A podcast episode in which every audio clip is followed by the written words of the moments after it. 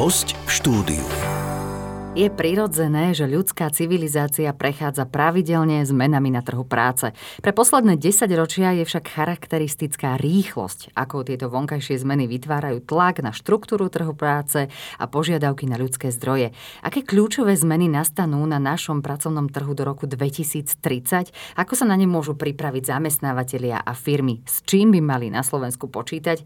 Aj o tom sa budeme rozprávať s našou hostkou, ktorou je pani Lucia Lednárová. Vítetová, manažerka úseku trhu práce a ľudských zdrojov spoločnosti Trexima. Vítajte u nás. Dobrý deň.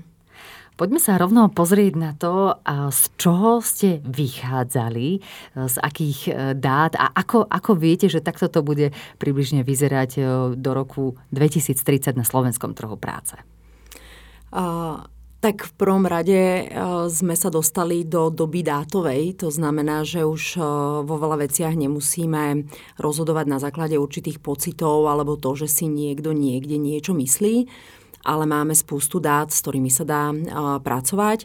Prirodzene sú to dáta, ktoré sa týkajú Slovenskej republiky ohľadom toho, ako napríklad vyzerá štruktúra zamestnanosti a aké predvídame zmeny, ako predvídame napríklad odchody do starobných dôchodkov, ako sa bude meniť naša ekonomika vzhľadom na nové pracovné pozície, ktoré budú vznikať v jednotlivých regiónoch.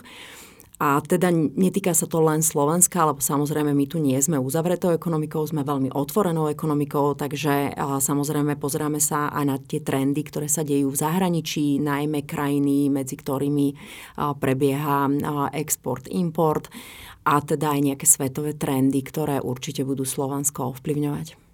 A čo sú e, také tie základné premenné, ktoré treba brať do úvahy pri prognozovaní efektívnej zamestnanosti? Vy ste to teraz už načrtli, ale je tam ešte niečo, čo naozaj treba, na čo treba myslieť? Tak tou najdôležitejšou vecou alebo trendom, ktorý nás bude ovplyvňovať v najbližšom období, je starnutie. Ono to môže znieť ako taký už opotrebovaný trend, ale naozaj je potrebné sa ním zaoberať, pretože možno také tie šokujúce správy ľudí prebudia a z hľadiska našich dát my očakávame, že do roku 2050 bude na našom slovenskom trhu chýbať 250 tisíc produktívnej pracovnej síly oproti tomu, čo máme dnes.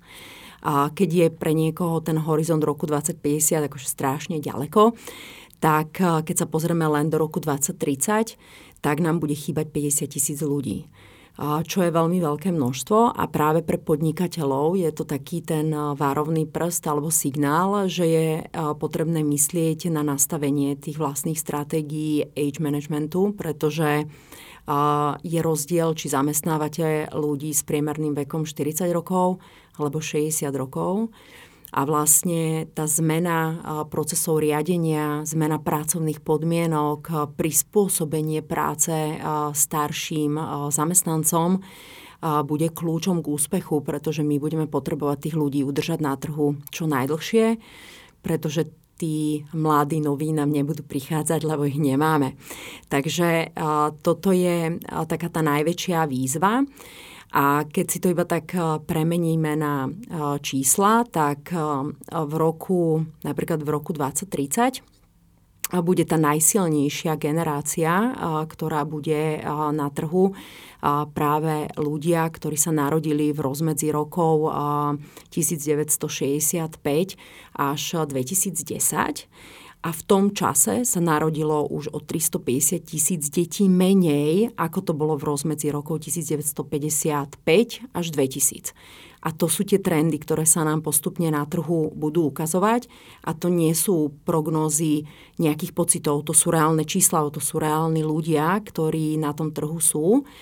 A, a spoliehať sa na to, že nám tento čas zachránia práve tie najsilnejšie generácie, asi nie je, pretože keď si zoberieme len Husákovú generáciu detí, ktorá e, sa narodila 1975 až do toho 85.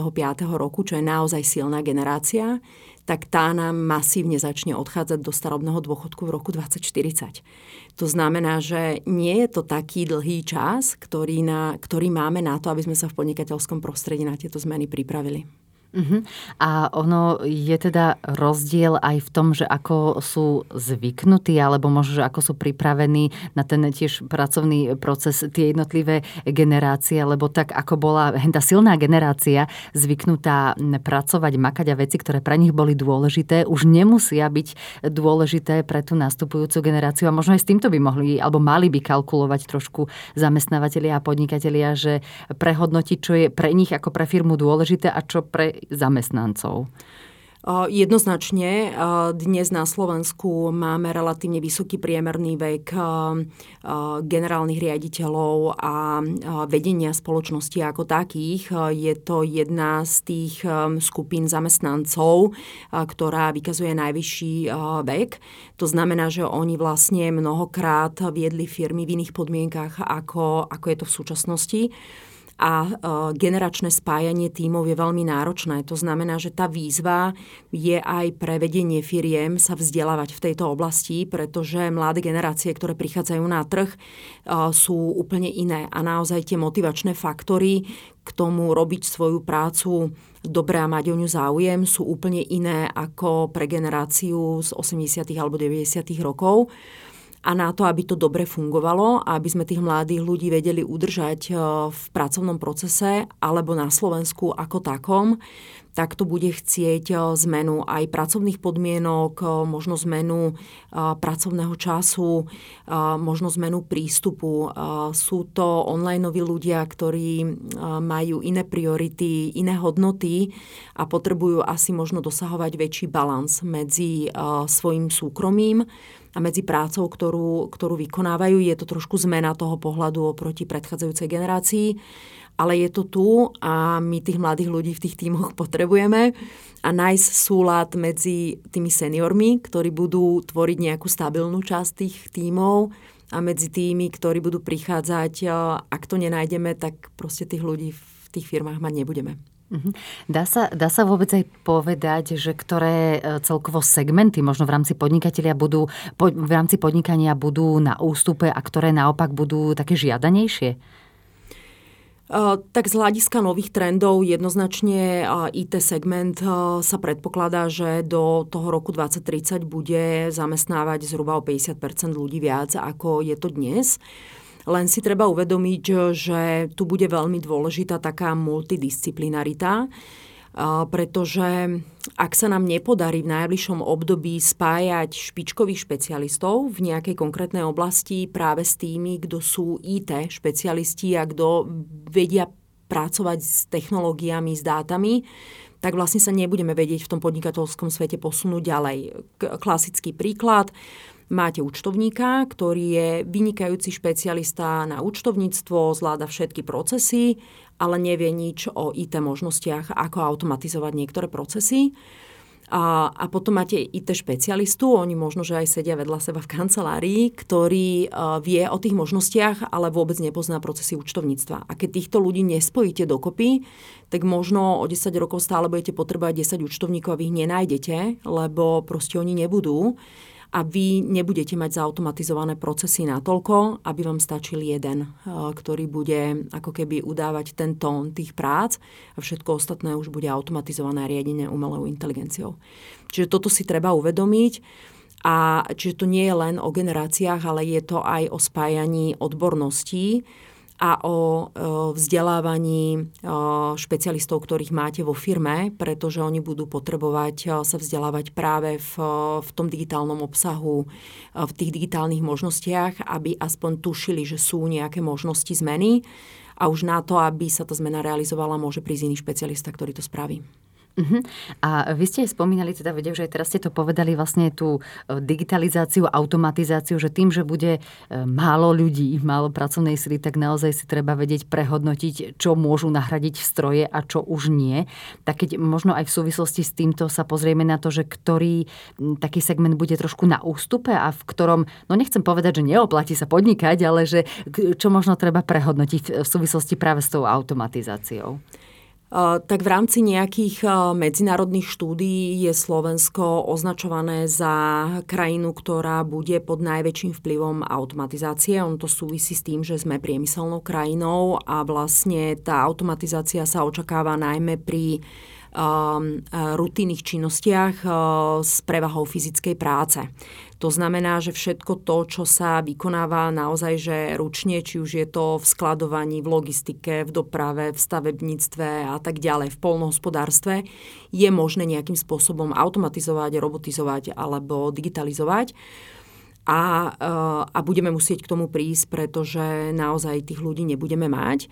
V súvislosti s automatizáciou sa v tých medzinárodných štúdiách uvádza, že najohrozenejšou skupinou, ktorá sa očaká na Slovensku, budú práve mladí muži v tom horizonte do roku 2030, poťažmo do roku 2040, kedy by nám mala prejsť ako keby tá najväčšia vlna automatizácie na Slovensku pretože tí mladí muži väčšinou vykonávajú práve fyzicky náročnú prácu, ktorá je nižšie kvalifikovaná, rutine sa opakujúca.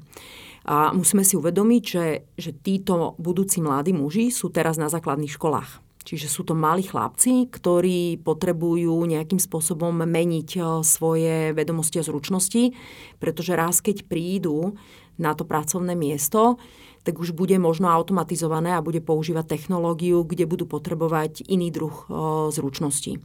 A toto je aj asi výzva pre podnikateľské prostredie, že je to samozrejme investičný náklad a, a vysoká vstupná investícia, ale je potrebné porozmýšľať, ktoré činnosti a procesy vo firmách sa robia opakovane a je naozaj možné ich automatizovať a nahradiť tú ľudskú silu a to nie preto, aby sme ľudí prepušťali, ale aby sme tých, ktorých dokážeme ušetriť, dokázali prekvalifikovať na vyššie kvalifikovanú prácu, ktorá bude mať vyššiu pridanú hodnotu pre nás. Uh-huh. A môžeme si uvieť nejaký konkrétny príklad, teda aj napríklad e, s týmto, čo ste, čo ste hovorili? Tak um, klasický príklad eh, sú napríklad eh, skladníci.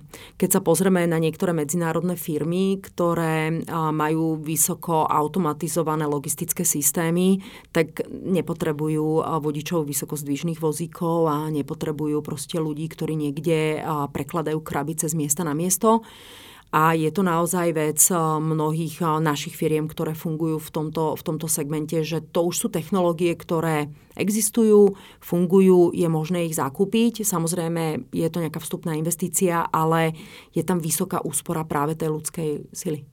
Uh-huh. Otázka je, že či bude možné prekvalifikovať týchto ľudí na niečo iné, na, ktoré, na čo by sme ich vedeli využiť a či teda budeme vedieť pripraviť prichádzajúcu generáciu naozaj, aby všetci robili také tie kvalifikovanejšie uh, práce. Uh, treba byť optimistický. Uh, každý človek má nejaký svoj uh, potenciál. Určite to teraz neznamená to, že budú zo všetkých IT špecialisti a programátori a dátoví analytici ale musíme si uvedomiť, že keď sa pozrieme do niektorých aj dneska fabrík, tak je to obrovská hala, ktorá je automatizovaná a jeden človek obsluhuje niekoľko strojov na obsluhu rôznych liniek. A, a to nie sú ľudia s vysokoškolským vzdelaním a dokázali sa a, plnohodnotne naučiť a, tieto veci, len musia pochopiť tie procesy. A možno je to aj o tom, ako sme my ako Slováci nastavení. Sme krajina v tom medzinárodnom meradle, ktorá má najnižší podiel dospelých ľudí na celoživotnom vzdelávaní. A je to o tom, že my sme vyrastali v prostredí, kde máme dojem, že keď skončíme nejaké vzdelávanie, či už je to v základnej škole, strednej alebo vo vysokej, tak tým pádom sme dosiahli kvalifikáciu a teraz celý svet na nás čaká a, a bude sa o nás starať zamestnávateľ niekoľko, niekoľko rokov, ale ono to tak v skutočnosti nie je. A je to o tom, že jednak to podnikateľské prostredie musí vytvoriť podmienky na to, aby sa ľudia vzdelávali, ale aj ľudia sami musia chcieť.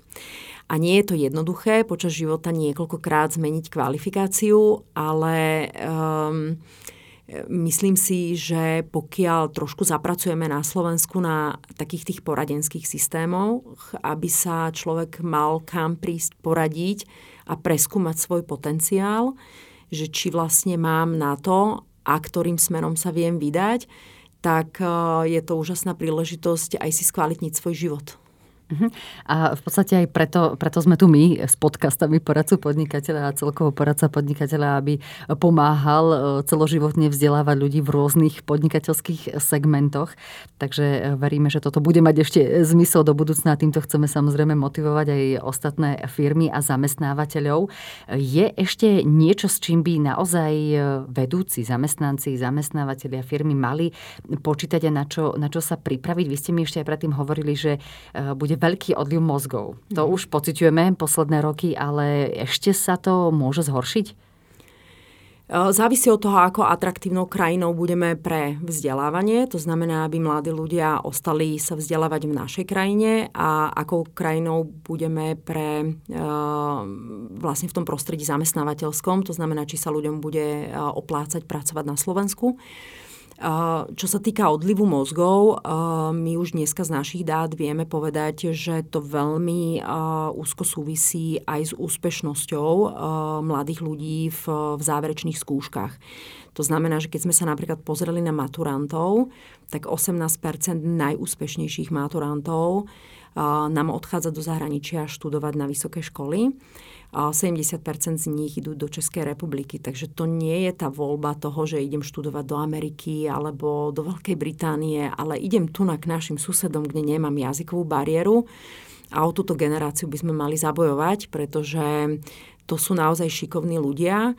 A mnohí z nich absolvovali práve maturitu z jazyka a maturitu z matematiky a 10 e, najúspešnejších maturantov z matematiky odchádza práve IT odbory alebo prírodovedné odbory študovať do zahraničia.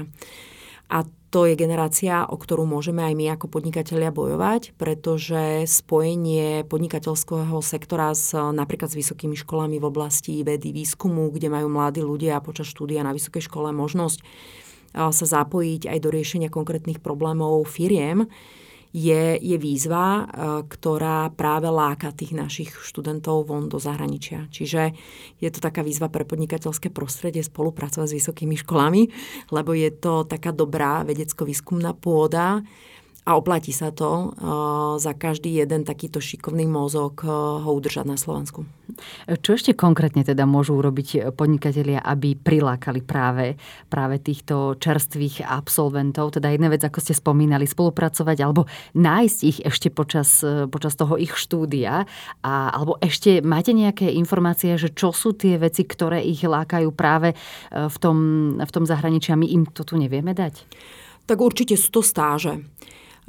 Stáže počas vysokoškolského štúdia sú veľmi dôležité, pretože študenti majú možnosť tú teóriu, ktorá sa deje na vysokých školách, priamo vyskúšať v praxi. A myslím si, že tá propagácia spolupráce zamestnávateľov s vysokými školami, ale aj so strednými školami je relatívne slabá na Slovensku a mohlo by sa do nej trošku viacej investovať, pretože si musíme uvedomiť, že na, napríklad na tých stredných školách e, tá rozhodovacia e, rola je e, rodičovská. To znamená, že ak rodič nemá informáciu o tom, ktorý segment na Slovensku rastie a má vysokú perspektívu a ako to vôbec u toho zamestnávateľa napríklad vyzerá pri realizácii duálneho systému vzdelávania, tak bude tlačiť možno svoje dieťa do gymnázia, kde to dieťa možno chce viac rozvíjať nejaké praktické zručnosti. A tá propagácia práve toho, že tie sektory sa menia a sú inovované a mnohokrát naozaj používajú úžasné technológie, nám na Slovensku chýba. Keď sa opýtate kohokoľvek na ulici, že v akom stave je naše polnohospodárstvo alebo stavebníctvo, tak asi tí ľudia budú reagovať na základe toho, čo sa propaguje v médiách bez ohľadu na to, aby vedeli, že máme špičkové slovenské firmy, ktoré fungujú v spolupráci so zahraničím, s univerzitami, poskytujú množstvo možností pre, pre mladých ľudí sa realizovať, vzdelávať, absolvovať aj zahraničné stáže, len tá informácia chýba na verejnosti. Takže toto je oblasť, ktorá stojí za to ju propagovať. Uh-huh. Čiže ak mám aj povedzme nejakú firmu v týchto segmentoch, ktoré ste spomínali, tak stojí za to mať nejakého svojho zamestnanca, ktorý bude robiť takúto osvetu aj smerom na školy, možno aj nejaké prednášky, možno nejaké um, stáže a, a takto aktívne hľadať už tých budúcich zamestnancov. Určite áno. Dnes už vieme, ktoré napríklad sociálne siete veľmi dobre fungujú u mladých ľudí. To znamená, tie informácie sa dajú púšťať veľmi rýchlo, veľmi efektívne a naozaj stojí za to mať eh, vo firme nejakého marketera, ktorý bude mladých ľudí vyhľadávať. My napríklad ako firma fungujeme v spolupráci s ekonomickou univerzitou, pretože samozrejme ten core business je štatistika a nájsť dobrého štatistika, to znamená ako uloviť si ho naozaj v druhom, treťom ročníku a oplatí sa to. A veľmi dobré je, keď vy máte nejaký konkrétny problém vo firme, ktorý potrebujete riešiť a zadáte to tomu diplomantovi a on to rieši v rámci diplomovej práce v spolupráci s vašimi odborníkmi, ktorí sú vo firme. A naozaj to má efekt a ten človek potom má úplne iné poznanie o tej firme a úplne inú motiváciu do nej nastúpiť na pracovný pomer, ako keby ste dali von inzerát, že hľadáte štatistika. Uh-huh. Toto je určite cesta budúcnosti, ako hľadať ľudí, že mať takého svojho vlastného, toho tak povedať headhuntera, toho, kto bude hľadať mozgov a tých ľudí, ktorí budú potrební v tej e, ktorej firme alebo v tej ktorej spoločnosti. E, je ešte niečo dôležité, čo by sme nemali zabudnúť, spomenúť a pred čím vystríhať e, zamestnávateľov a firmy v súvislosti s trendom blížiacim sa? Uh Myslím si, že taká tá pozitívna správa vo vzťahu k tomu starnutiu je to, že keď sa pozrieme na tie medzinárodné štatistiky, tak vlastne očakávame, že do roku 2050 bude v tom medzinárodnom meradle zhruba 1,6 miliardy ľudí vo veku na 65 rokov. To je o 900 miliónov viac, ako je to dnes. Čiže mali by sme sa možno zamyslieť eh, v tom podnikateľskom segmente nad eh, rôznymi službami, produktami, ktoré sú práve určené pre túto eh, vekovú kategóriu, lebo to bude veľmi veľký spotrebiteľský trh a v rôznych segmentoch e, naprieč hospodárstvu e, sa dá v každom jednom sektore nájsť niečo, čo môže pre tú striebornú ekonomiku byť veľkým, e, veľkým prínosom. Čiže nad tým by sa mali zamestnávateľia aj na Slovensku hlboko zamyslieť. A čo sa týka takej tej rizikovej veci, mám pocit, že my sme mnohokrát zvyknutí na to, že teda to vzdelávanie až tak e, nefunguje. E, v podnikateľskom prostredí sa musíme naučiť vytvoriť priestor ľuďom sa vzdelávať. To znamená, že to nie je o tom, že teraz tu na niekto bude 8-10 hodín uh, makať, ale musíme mu vytvoriť aj v tom pracovnom čase priestor na vzdelávanie sa, pretože práve ten balans medzi tým, ako ja osobne rastiem a tým, koľko odovzdávam v tom pracovnom procese, musí byť vyrovnaný a treba naozaj tú stratégiu eh, si vo firme dobre nastaviť, lebo keď sa vám ľudia nebudú vzdelávať, tak začnete stagnovať. A to nie je dobre pre našu konkurencieschopnosť.